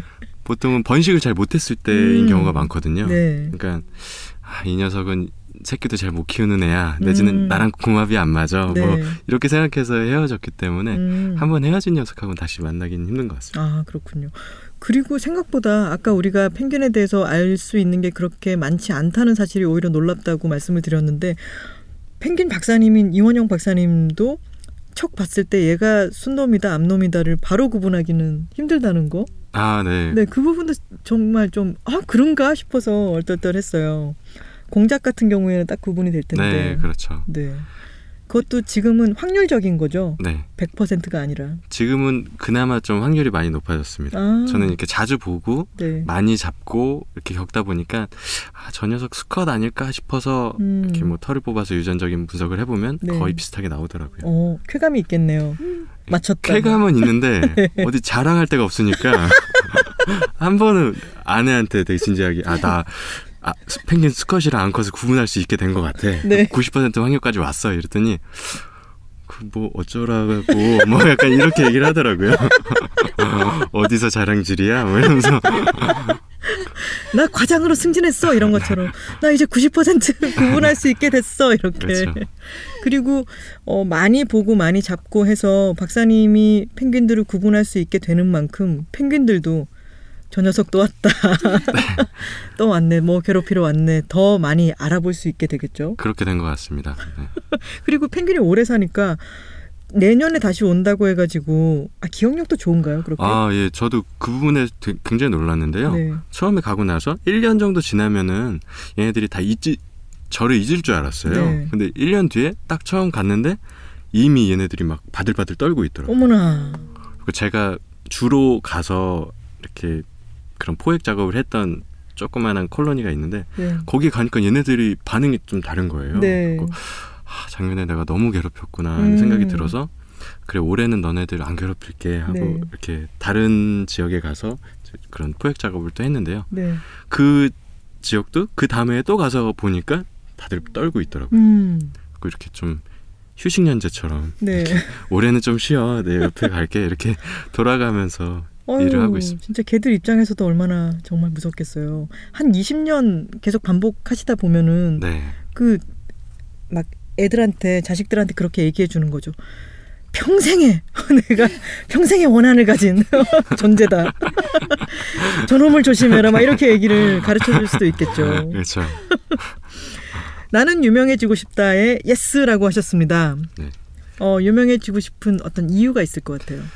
어, 딱히 뭐 유명해지고 싶다. 이- 아니 그러니까 이걸 반대로 제가 유명해지고 싶지 않다라고 대답하기 힘들 것 같아서 yes라고 음. 대답한 건데요. 네네. 음, 그러니까 알려지면 좋죠. 근데 사실 제 이름이 알려지는 것도 좋지만 이런 펭귄 연구자들이 알려지면 음. 좋겠다는 생각을 하고 있어요. 네. 그러니까 극지 연구소에 대해서도 잘 못 들어보신 분들이 많더라고요. 네. 그 어디다가 이렇게 전화 통화로 뭐 극지 연구소입니다라고 하면 국지 연구소 아, 혹은 뭐 구찌 연구소 그래서 구찌. 연구까지 할 게 뭐 있어. 뭐 명품 연구하는 연구소라고 생각하시는 건지 그러니까 너무 잘 모르시더라고요. 근데 나름 국가 세금을 받아서 음. 운영되고 있는 연구 기관인데 어, 국민들한테 좀 알려지고 이런 연구 결과도 홍보가 되면 좋지 않을까 생각해서 네, 지금은 좀 조금 더 유명해져도 괜찮지 않을까 생각하고 있습니다. 연구를 하는 게 아까 극지를 계속 가는 것은 힘들 수도 있겠다라고 말씀을 하셨는데 그러면 만약에 그런 동물 여러 생태 중에서도 어떤 동물군이나 특정 동물을 어, 특정한다면은 네. 어떤 박사님이 되고 싶으세요? 음, 음, 글쎄요. 이건 바뀔 수도 있는데 네. 지금 한번 정해보는 거죠. 지금 어 일단 나중에 만약에 가능하다면 네. 뭐 개박사 그러니까 제가 아, 요즘 아, 관심 있게 네. 보고 있는 동물 중에 하나가 네. 늑대거든요. 아. 근데 늑대가 객과다 보니까 네. 개에 대해서 좀 더 알고 싶다는 생각을 많이 합니다. 음. 물론 우리나라에 개통령도 계시지만 네. 그런 늑대의 어떤 진화 과정이라든지 네. 늑대가 지금 굉장히 많이 줄어들고 있거든요. 네. 그래서 이런 늑대의 생태에 대해서 아는 것도 재밌을 것 같아서 음, 늑대 박사가 조금 어감이 더 좋은 것 같아요. 아, 그러- 아, 우리나라에서 약간 그러네, 개가 앞에 보니까, 네. 이런 개 박사 이런 거는 좀 약간 아, 네, 저 그런 거 너무 싫은 것 같아요. 그러니까 그런 동물의 지칭에서 아, 네. 그런 동물욕. 그렇죠. 사실 개나 뭐 닭대가리 이런 것도 사실 음. 그렇고요. 근데 이게 동서 고금을 막론하고 네. 외국에서도 항상 뭐 치킨이라 그러면은 음. 되게 머리가 나쁘거나 혹은 음. 새 가슴 네, 뭐 네. 이런 식으로 얘기하는데 사실 새는 그렇지 않거든요. 음. 그리고 개도 그렇지 않고 음. 돼지도 그렇지 않은데 왜 이렇게 동물에다 비유해서 욕을 음. 하실까? 음. 좀 그런 건 안 했으면 좋겠다라는 생각을 하고 있습니다. 음. 그 늑대 얘기가 여름엔 북극에 갑니다에 보면 있잖아요. 아, 네, 네. 늑대 사진도 있고 아, 예. 텐트에서 늑대다 해가지고 이제 텐- 텐트를 열었더니 늑대가 앞에 있고 막 이런 상황이 있었는데 저는 어머나 싶어서 넘기면 늑대가 너무 귀엽고 맞아요. 그렇게 왜또 봤을 때 막 눈이 무시무시하고 이런 늑대도 네. 있지만 그 북극에 사는 회색 늑대는 그런 느낌은 아닌가 봐요. 네, 그런 느낌은 아니었어요. 저도 처음에는 만날 걸 전혀 예상하지 못했었는데 네. 걔네들 눈빛을 보니까 음. 아, 사람을 해칠 것 같진 않다라는 생각이 들더라고요. 네. 왜냐면 걔네들이 굉장히 무서운 동물인 이유 중에 하나가 아까 말씀드렸던 그 사양소를 네. 단체로 막 사냥해서 음. 진짜 뼈까지 막 씹어먹는 녀석들이거든요. 그러니까 네. 어, 무시무시한 녀석인 건 맞는데 음. 아마 사람을 처음 봤던 것 같아요. 그러니까 음. 딱히 포식자라고 생각, 딱히 먹이라고 생각한 것 같지도 않고요. 음. 맨 처음에 늑대들이 사람을 접했을 때 사람도 그렇고 얘들 왠지 눈빛이 귀엽다 해질 네. 것 같지 않아 이런 종이 있고 그래서 점점 개로 이렇게 네, 이 뭐라고 해야 될까요? 가축화된. 네 가축화를 시켰겠죠 그런 느낌 때문에 네. 늑대를 만나다니 크기는 얼마만 했어요? 음 크기는 그렇게 크지 않았어요. 음. 약간 큰 셰퍼드 정도? 아, 그래서 뭐 그런 모노노케 히메 같은 네. 만화 영화에 나오는 엄청나게 큰 음. 늑대를 저도 상상했었는데 네. 그거는 신화였고 음. 예, 실제 크기는 그렇게 크지 않더라고요. 한 1.5m 최대 음. 크기가 그 정도였습니다. 귀국할 때마다 가장 먼저 하는 일은 뭔가요? 면도를 하고 있습니다. 아 그러면은 거기선 면도를 못 해요? 아, 면도를 해도 되는데요. 네. 일하다 보면은 좀 귀찮으니까 음. 잘안 하게 되더라고요. 음. 특히 북극에 있을 때는 씻는 일도 거의 안 하거든요. 네. 그러니까 못 하는 것도 있고 음. 그러니까 물을 구해다가 끓여서 뭐 샤워를 하고 이런 일이 워낙 힘들다 보니까 네. 그냥 물티슈로 음. 손 발만 좀 닦는 정도 음. 그리고 면도는 거의 못 하다 보니까 인천공항에 딱 도착하면은 네 좀 흉합니다. 그리고 제가 수염이 나는 좀 자연인이다. 네. 좀 이렇게 네. 못생기게 나거든요. 네. 이렇게 일어서서 나는데 네. 아내가 그걸 처음 보더니 음. 정말로 싫어하더라고요. 진심으로 싫어하면서 네. 면도부터 하고 오라고. 귀국하면은 면도부터 하시는 거군요. 네. 그 북극에서 그런 부분도 있었잖아요. 머리를 감으려다가 물이 너무 차가워가지고 두통이 막 오고 그러는. 진짜 다를 것 같아요. 네, 그곳에서의. 생활은. 그 미용실 가면 항상 뭐 온도 괜찮으세요 이렇게 물어보잖아요. 네. 저는 항상 그런 말을 들을 때마다 아이 뭐 찬물도 괜찮은데 뭐 음. 상관없습니다 이렇게 말씀드렸었는데 음. 상관이 있더라고요. 한대 진짜 맞는 차가운- 느낌. 예. 머리가 막 얼어붙는 것처럼 네. 막 정신이 바싹 들면서 음. 예, 너무 힘들었습니다. 연구 과정은 즐겁지만 논문을 쓰는 일은 괴롭다. 당연히 괴로울 것 같기는 한데 네. 지금도 쓰고 계신 게 있나요? 네 오늘도 쓰다가 왔는데요. 네. 어, 펭귄의 분변이 이 번식 시기별로 어떻게 바뀌어 가고 있는지 어. 그 분변 안에 있는 미생물에 관한 논문을 쓰다 왔어요. 분변을 그럼 본격적으로 이제 막 채집도 하고 연구도 하고 그렇게 해야 되는 아. 예, 그렇죠. 생각의 전환이네요. 어차피 막 맞고 네. 얼굴로도 막 뒤집어 쓰고 네. 하는데 이걸 연구하자 차라리. 네, 뭐 샘플링 하는 게 어렵지도 않으니까 면봉 같은 거 하나만 있으면은 쉽게 하겠더라고요. 아, 근데 그 소리도 엄청나다면서요. 어떤 소리? 펭- 제가 다른 거랑 헷갈리나 펭귄이 분변을 배출할 아. 때 예, 진짜 뿌지직 하는 소리를 내더라고요. 그러니까 사람이 그 분변을 배출할 때의 압력보다 한 8배 정도 크기라고 하던데. 와. 그 압력을 연구한 분도 계셨죠. 아, 예, 그분이 이그 노벨상을 수상하신 대단한 분이에요. 정말. 이그 노벨은 좀 재미있는 과학 연구 결과에 주는 상인 거죠. 약간 네. 재미처럼. 네. 음. SNS가 없었다면 연구 기지에서 어떻게 버텼을까 싶다에 yes라고 하셨어요. 지금 SNS 하고 계신 거는 트위터 네. 그리고 인스타그램도 하긴 하는데 네. 아주 가끔 하고요. 네. 그리고 트위터도 사실 시작하게 된 게 얼마 안 됐어요. 음. 지난 겨울부터 했으니까 1년 정도 이제 된 것 같은데 네. 그 트위터를 하게 됐던 계기도 사실은 그 세종 기지에 있으면은 인터넷 속도가 워낙 느려서 네.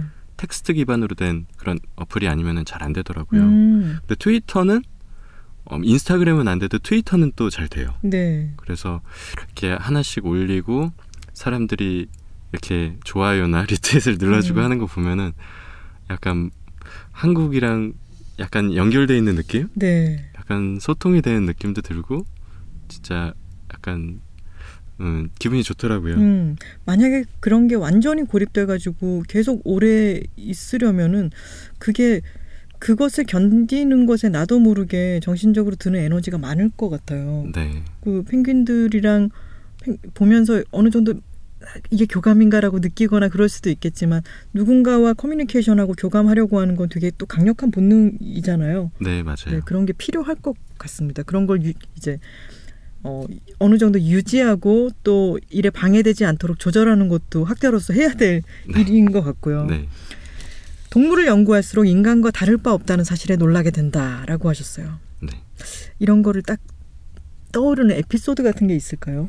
음, 어, 이 책에도 설명이 돼 있는 부분이긴 한데요. 네. 그 사랑과 전쟁, 아, 네, 네, 네. 그러니까 특히나 그 짝을 사수하기 위한 음, 그 동물들 간의 혈투를 볼 때마다 네. 음 저는 그, 그런 인간들의 생활을 많이 떠올리게 되거든요. 음, 실제로 피투성이가 된 펭귄이 나오죠. 네. 물속을 나는 새에 보면은 예, 남의 아내를 네. 어떻게 해보려다가 네. 내 이웃의 뭐 그걸 탐하지, 탐하지 말라. 말라. 네. 탐한 녀석이 있었는데 정말 호되게 당하는 걸 보고 음, 좀, 좀 안타까웠어요. 그래서 네. 저한 번은 가까이 가서 좀 싸움을 말려보려고도 했거든요. 아, 네. 너무 심하게 다치는 것 같아서. 음. 근데 오히려 저한테 막 화풀이를 하는 거예요. 저를 막 때리고 그래서 이놈이 내가 도와주려고 그랬더니 막 이러면서 아 근데 펭귄한테 맞는 거 생각하면 너무 귀여워 진짜 어떡하지 아니, 한, 한 번은 네. 진짜 여기 너무 세게 맞아가지고 네 여기가 보라색이 된적 있어요. 지느러 아니 날개로 맞아가지고요 네, 그렇죠. 그리고 한 번은 아. 또 이렇게 펭귄을 잡았는데 얘가 저를 끌고 간 거예요. 뭐라고요 그러니까 이 펭귄이 진짜 5kg 정도밖에 안 되지만 작정하고 막 날개 짓을 하면은 네. 이 근력이 장난 아니거든요. 네네. 그래고 잠자리채 같은 걸로 그때 펭귄을 잡았었는데 얘가 갑자기 순간적으로 막 몸부림을 치니까 음, 제가 그 잠자리채를 잠자리채를 들고 있는 상태에서 앞으로 끌려갔어요. 네 그러면서 넘어지면서 엉덩이를 돌멩이에 부딪혔는데 아이고 엉덩이가 나중에 이제 샤워할 때 보니까 옆에 있던 친구가 어 너 엉덩이가 보라색이야 음, 이게 진짜 안 없어지더라고요. 아이고 와 진짜 참 귀엽기도 하지만 참 힘들기도 하다 그죠 네, 그래서 정말 사람들 만날 때마다 저는 펭귄을 늘 조심해야 된다. 음. 펭귄이 굉장히 힘이 세다 이런 얘기를 꼭 드리고 있습니다. 그러면은 그 남극의 맨해튼이라고 불리는 킹 조지 섬에서 네. 그 표현도 너무 재밌었어요. 거기에서 새로이 만나게 되는 연구원들이 많지는 않겠지만 그래도 계속 있나요? 네, 뭐 음, 미리 약속하고 가서 만나는 경우도 있고요. 네. 그냥 연구를 하다 보면 가끔 이렇게 연구자가 걸어올 때가 있어요. 음. 그러면은 어 너 또 왔구나 이러면서 아, 인사를 하고 지나간다든지. 네. 그리고 제가 있는 지역이 보호구역이요. 보호구역이거든요. 네. 그래서 허가서가 필요해요. 음. 음, 각자 나라의 외교부에서 허가를 받아와야 되는데 네. 그걸 이제 가슴속에 품고 있다가 음. 그런 외국의 연구자들을 만나면 서로 이제 보여주죠. 아. 서로 감시하는 기능도 같이 하는 건데요. 음. 그래서 어 나도 이거 받았는데 너도 있니? 이러면서 같이 보여주고 그러면서 뭐 연구 얘기도 하고. 없는 사람을 마주쳐 보신 적 있어요? 아 아직까지는 없습니다. 어. 만약에 그러면은 어떻게 신고해야 되나요? 예, 그렇죠. 음. 그럼 바로 기지에 연락을 해야 됩니다. 그래서 허가받지 네. 않고 들어가게 되면 법적으로 처벌받을 수도 있거든요. 음. 거기 그러면 세종기지에 계신 분은 한 몇 분 정도 돼요? 음, 지금 월동하고 계신 분은 총 18분 계시고요. 네.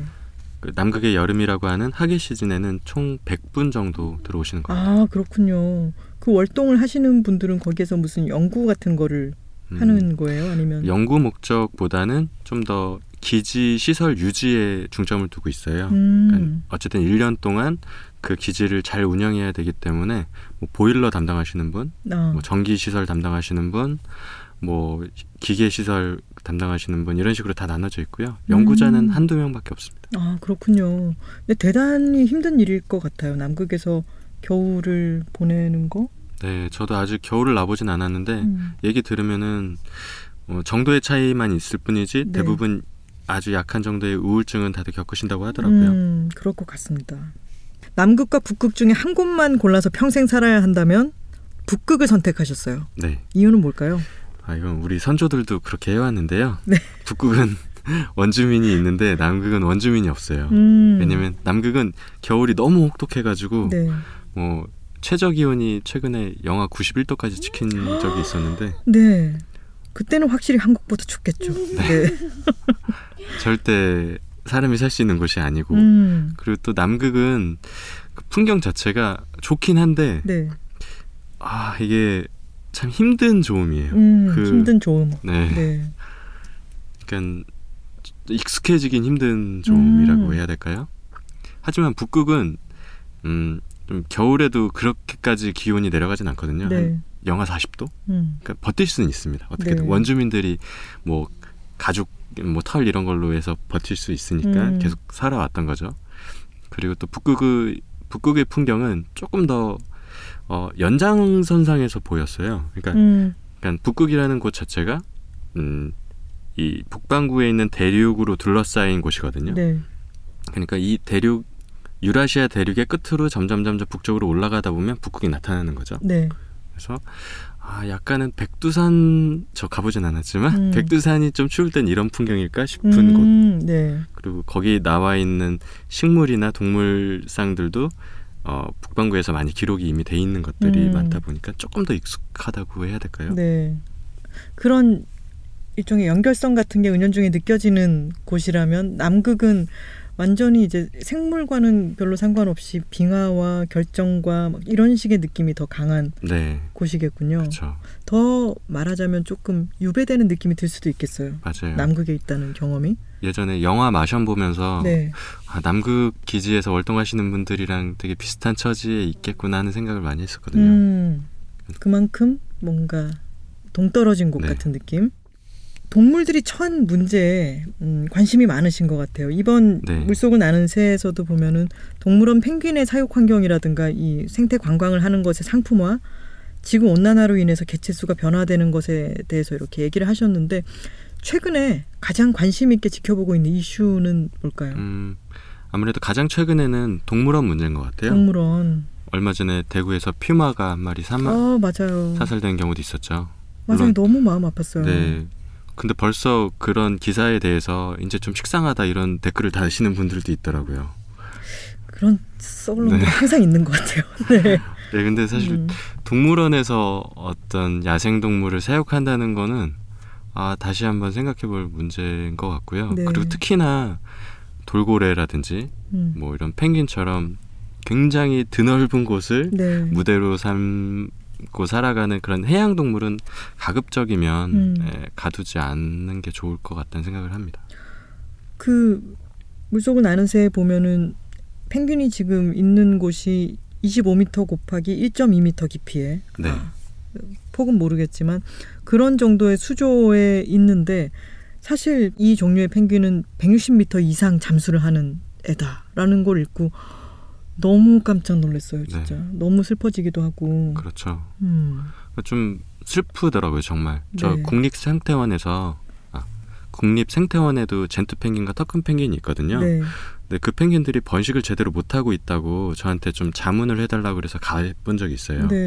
근데 가서 보니까 얘네들이 깃깔이도 제대로 안 돼 있는 애들도 많았고 음. 그리고 좀 부리 색깔이라든지 좀 건강 상태를 나타내는 지표들이 그렇게 좋아 보이지가 않더라고요. 네. 그래서 그 질문에 대해서 제가 뭐라고 답을 드렸냐면은 아니 얘네들을 이렇게 억지로 가둬놨는데 음. 번식을 안 하는 게 사실 당연한 거죠. 여기서 음. 번식하면 더 이상한 거 아닐까요?라고 음. 오히려 반문했었거든요. 음.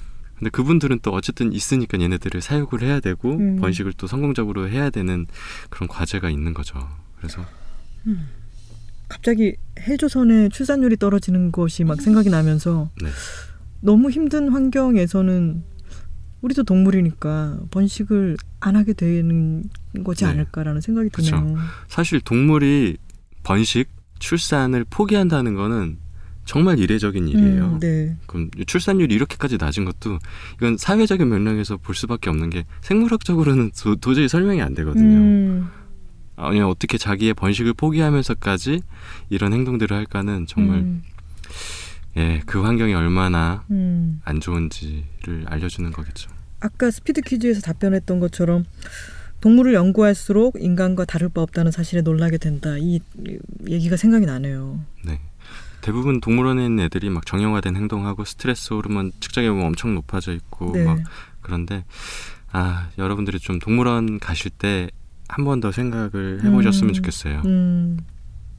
그리고 동물원 이거는 이제 칠레 동물원에서 있었던 사진이지만 이글루가 있고 이글루 옆에 펭귄이 있는 사진이 있었는데 네. 우리 일반인들은 그냥 어, 그럴 수 있는 거 아닌가라고 생각을 하는 거죠. 네. 근데 말씀을 듣고 보면 곰곰 생각해 보면 이글루는 북극이고 펭귄은 남극이니까 가장 떨어져 있는 같이 있을 수 없는 거잖아라고 하는 걸 읽고서야 알게 되는 거죠. 네. 그 그냥 우리가 펭귄에 대해서 잘 모른 채로 그냥 그 귀여운 모습 이미지적으로 많이 소비를 하기도 하고 그렇게 음. 생각하는데 이 책을 읽으면서 새로 깨닫게 되는 너무 당연한데도 새롭게 깨닫게 되고 알게 되는 지식들 같은 것도 참 많았습니다. 아 너무 감사합니다. 네, 제 전- 네. 의도를 정확하게 아, 말씀해 주셨어요. 그리고 사실은 저는 아주 재미있는 이야기들이 막 에피소드와 임원영 박사님의 연구할 때 여러 가지 뭐 해프닝들 이런 것들이 있지 않을까라고 했는데 아주 건조한 문체의 보고서 같은 느낌이어서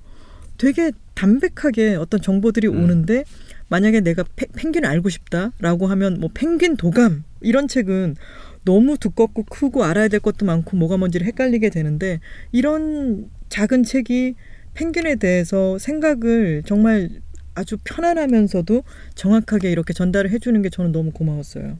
아, 네. 이번 책은 확실히 좀 과학책으로 써야겠다고 작정하고 쓴 거였고요. 음, 지난번에 썼던 여름엔 북극에 갑니다는 좀 더 에세이 느낌으로 네. 썼던 거였고요. 음.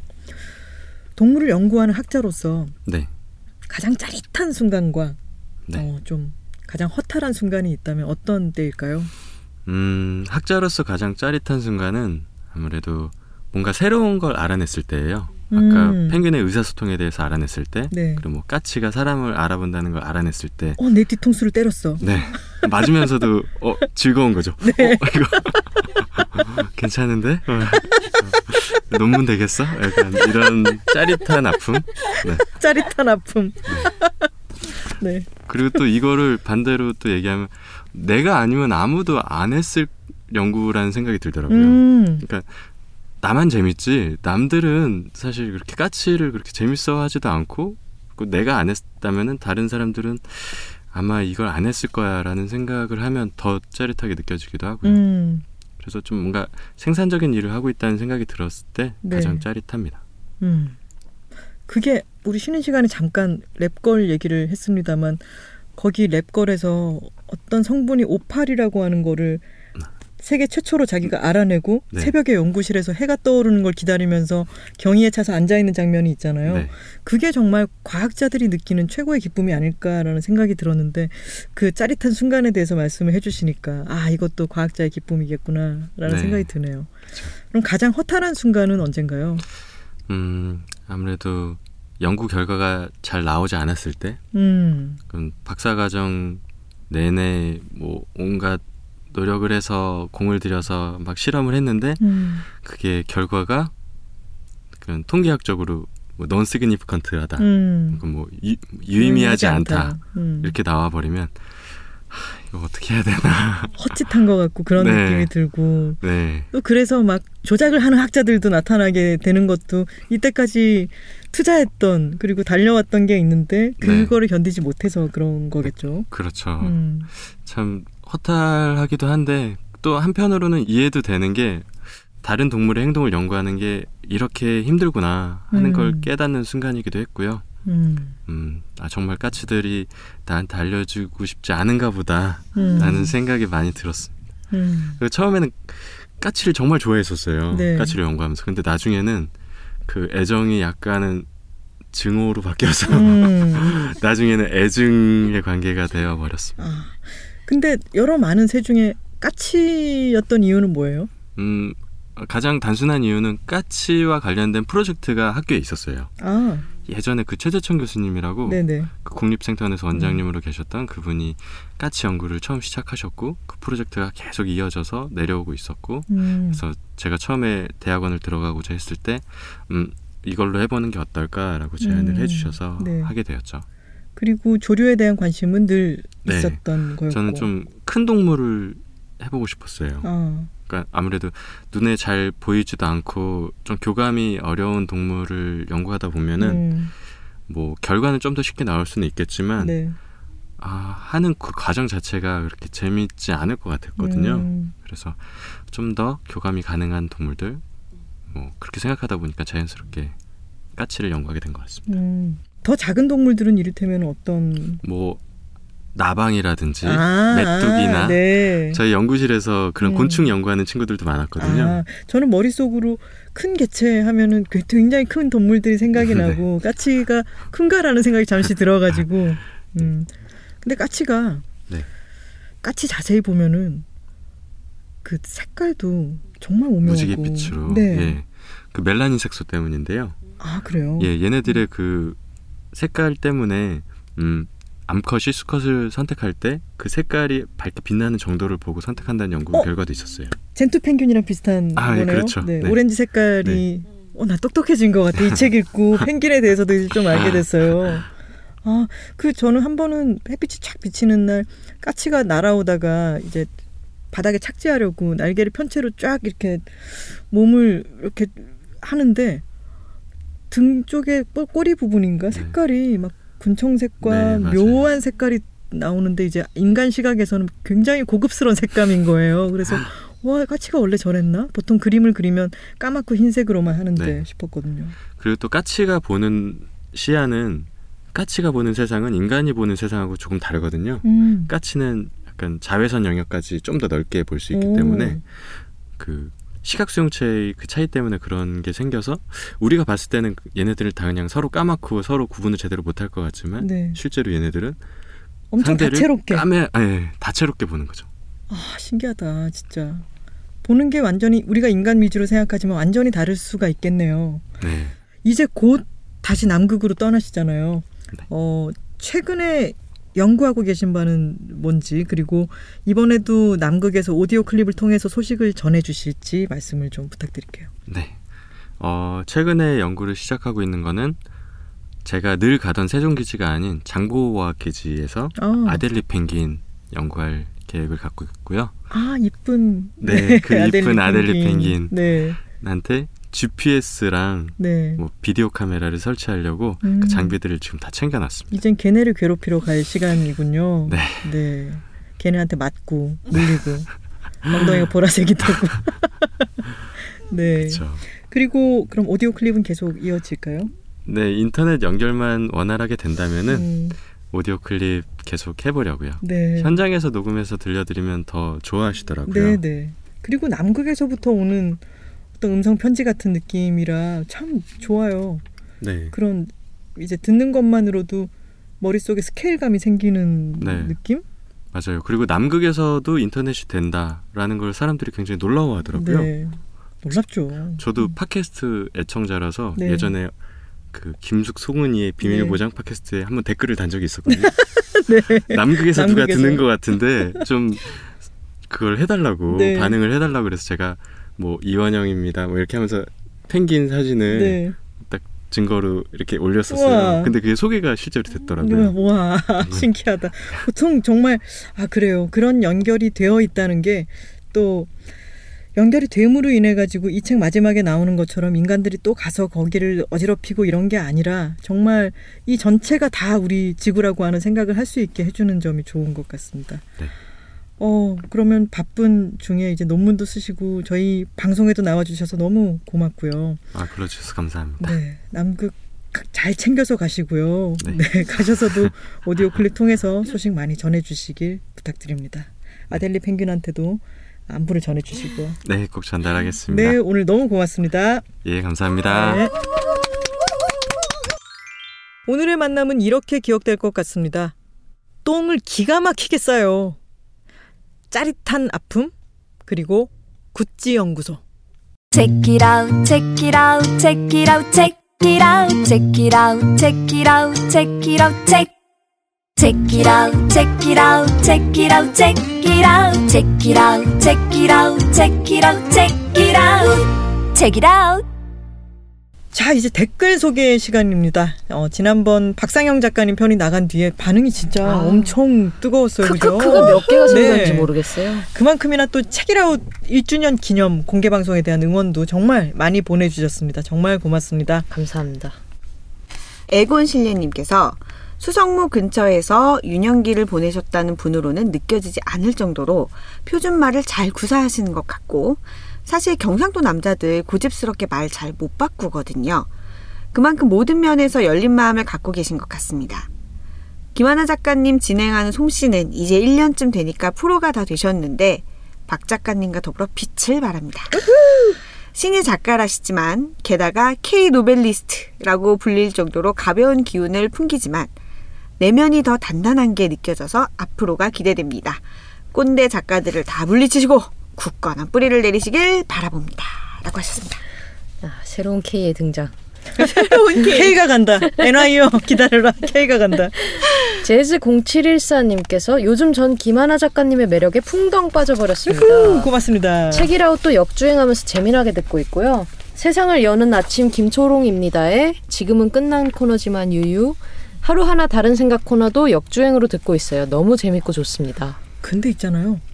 우리의 정말 파급력이 있는 것 같은 게 하루하나 다른 생각 제가 라디오 코너였는데 그게 지금 다시 듣기랑 팟캐스트로 할 수 있다 이런 얘기를 올렸더니 하루하나 다른 생각이 전체 57위에 올랐어요.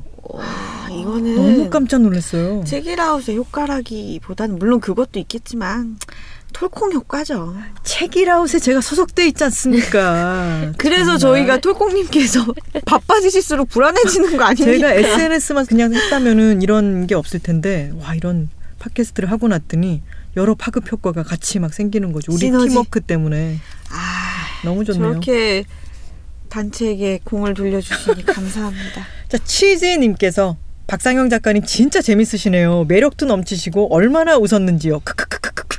제 휴가와 함께할 책으로 선정했습니다. 읽기 전 인증샷 남기는데 두근두근하네요 하면서 인증샷도 남겨주셨어요. 아, 아, 고맙습니다. 물빛 선이님께서 순위가 5위! 5위! 어위! 오, 안 떨어져. 진짜 5위, 6위에서 어, 안 떨어져요. 이제 뭐 그냥 오늘 내내 순위 지키고 있네요. 제일처럼 기뻐요. 하트. 아유. 앞으로 더욱 승승장구하세요. 저 책 이게 뭐라고 팬인데 크크 어쩜 좋아 하셨습니다. 상생 아니겠습니까? 그렇죠. 네. 장생 아니겠습니까? 상생 아니겠습니까? 상생. 진이 12222님께서 박상영 작가님 편 너무 재밌어서 출근길 매일 듣고 있어요. 크크크. 두 분의 대화와 멘트가 찰떡 같고 이번 방송을 통해 박상영 작가님의 매력이 듬뿍 발산된 것 같습니다. 음. 삼천포 책방 식구들 항상 응원하고 있어요. 청취자들을 애정하고 소통하고자 노력하는 팟캐스트라는 것이 다시 한번 마음으로 와닿았습니다. 1주년 축하드리고 부산 공개 방송 때 꼭 뵙고 싶어요 하셨습니다. 부산 공개 방송에서는요 단호박님과 그냥님이 어, 무대에 올라 진행을 해주십니다. 네. 2부에서는 어, 무대에 올라 진행, 그- 그-. 해주시고 프랑소아엄님, 켈리님 모두 청출동 하니까요. 네, 오은 시인과 저도 물론이고요. 꼭 뵙기를 바라겠습니다. 네. 히읗 이응님께서 박상영 작가님 편 꿀잼 포인트 땡땡 회사 반차 내고 녹음하러 오심. 회사 다니시면서 집필 활동하기 힘들지 않으세요?라는 주제의 연장선상에서 내년부터 전업 작가 할 계획이 있으심. 그거 회사 측도 알고 있- 있냐는 질문에 외마디 한숨 내쉬시기. 이후에 진짜 어떻게 되셨는지 궁금해요. 회사 반응이. 그러게요. 회사는 아마 못 듣지 않았을까요? 어, 이 다음 이제 어떻게 읽어야 돼요? 이응 유 지읒 어 이응 님께서 유정님이시겠네요. 네. 음. 박상영 작가 편 듣고 있는데 회사에서 자신은 털난 정물과 같다는 말 너무 웃기다. 라고 이거 진짜 너무 하셨는데 웃겼어. 이 털난 정물이 저희도 빵 터졌었지만 맞아요, 맞아요. 청취자분들도 진짜 빵 터지셨었나 봐요. 네. 프라님도 팟캐스트 틀어놓고 설거지하다가 박상현 작가 편에서 들은 철란 정물이 정물이라는 천란 정물이라고요? 털란 털란 정물이라는 표현이 생각나서 혼자 껄껄대는 중이라고 남겨주셨어요. 자, 코네티컷님께서 퇴근길에는 노래도 귀에 들어오는 게 별로 없고 팟캐스트를 즐겨 듣고 있다. 요즘 즐겨 듣는 것은 책읽아웃. 덕분에 왕복 4시간 통근길을 버티고 있다. 대학 입시를 버티게 했던 라디오 kid 시절로 돌아간 기분이다. 아, 단정하고 다정한 나의 모국어. 모국어는 아름답다라고 하셨어요. 와. 왕복 4 시간이시래요. 네. 정말 지루하실 것 네. 같은데 음. 그 시간에 저희가 조금이라도 힘이 될 수 있다면 정말 뿌듯합니다. 저도 근데 어, 음악 틀어놓고 갈 때보다 음악이 계속 바뀌더라도 네. 조금 지루해질 때가 있는데 얘기 나누는 거는 그 음색만 잘 맞으면은 네. 대화 주제가 계속 바뀌잖아요. 네. 더안 지루하더라고요. 음, 음, 길이. 짧아지는 느낌이 있어요. 네. 음. 윤수님께서 이번 책이라우 공식 사진 속 두 분 마치 사이좋은 흑곰과 병아리 같아. 개종합니다. 두 분의 기분 좋은 미소에 덩달아 나까지 기분이 좋아지네 하셨습니다. 그리고 그 사진이 좀 약간 표정도 닮게 나오지 않았어요? 어, 맞아요. 크기 차이 너무 나는데. 도구님께서 애인이 추천해줘서 박상영 작가 출연한 책읽아웃인데 너무 재밌네. 크크크크크. 월드컵 노래방과 샤넬 노래방 있으면 당연히 샤넬이지. 샤넬이지. 샤넬. 하셨어요.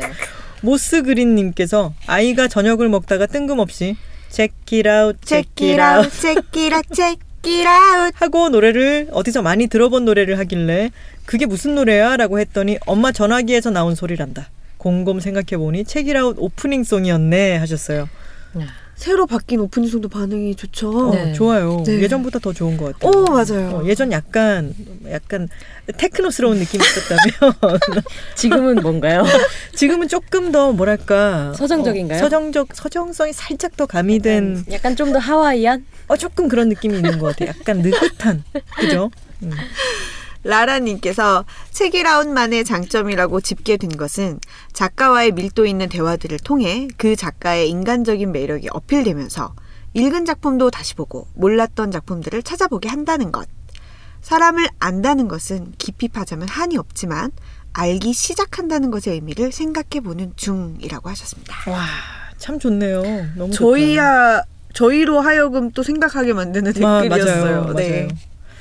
댓글 남겨주신 모든 분들 정말 고맙습니다. 공개방송 현장에서도 직접 뵙고 이야기 나누면 너무 좋을 것 같아요. 책이라웃 1주년 공개방송은 11월 17일 오후 2시 부산의 복합문화공간 F1963에서 진행되는 거 아시죠? 팟빵을 통해서 많이 신청해 주세요. 그럼 저희는 다음 시간에 다시 돌아오겠습니다. 매주 목요일과 금요일 알람 맞춰 두세요. 고맙습니다. 알람 알람. Check it out, check it out, check it out, check it out, check it out, check it out, check it out, check. Check it out, check it out, check it out, check it out, check it out, check it out, check it out, check it out, check it out.